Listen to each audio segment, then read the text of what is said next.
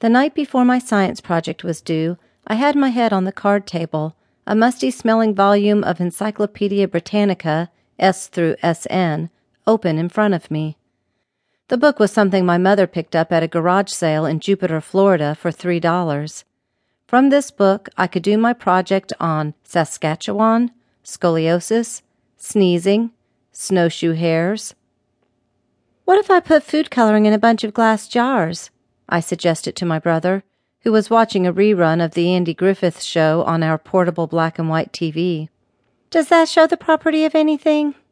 The property of procrastination, he answered. At seventeen, Michael could memorize whole paragraphs from books he'd only read once, name how all the saints were martyred, and point out the constellations in the Milky Way in alphabetical order. He kept maps of the world and the night sky folded in a beige Army Navy backpack with silver buckles. Sometimes, when we were driving from one place to another, he opened an atlas and pointed at random. The Alps? Tigris, Euphrates? Cairo? Or Andromeda, Sirius the dog star. To this our mother would intone, The A&P, Stuckey's, Piggly Wiggly. It seemed they were arguing about something ancient, though I could never figure out what. That spring, Michael would leave in his 1986 white VW Rabbit with $200 mom stashed between the pages of I'm okay, you're okay, and a leather suitcase she swore belonged to our father. Instead of a note, he taped a to do list to the refrigerator. Pay electric bill, buy vacuum, bug traps, genie to dentist sometime this year, garbage out on Thursdays. I keep the list, torn from the pages of one of his spiral notebooks, and have unfolded it so often that the paper ripped at the creases.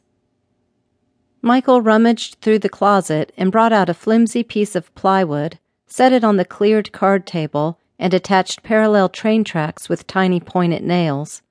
He unpacked two train cars, the tracks, and the generator from his cardboard box.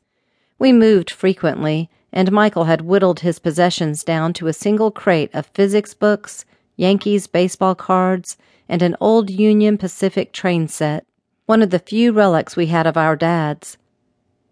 We'll illustrate this thing we're learning about in physics inertia, he raised one eyebrow, a trick I could only do if I held the other eyebrow in place with my hand. I pictured G.I. Joe hurtling in a pink naked blur through the air and landing at Mrs. Gustafson's feet. Instead of everyone oohing and eyeing, they would roll their eyes and one of the guys would ping a spitball at my head. Will this be stupid?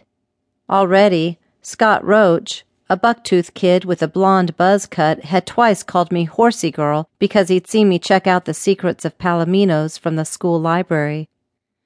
While Michael explained the project, I stared out the window at the rabbit hutches in our next door neighbor's backyard. The rabbits, hunkered down in the April heat, were glowing white lumps.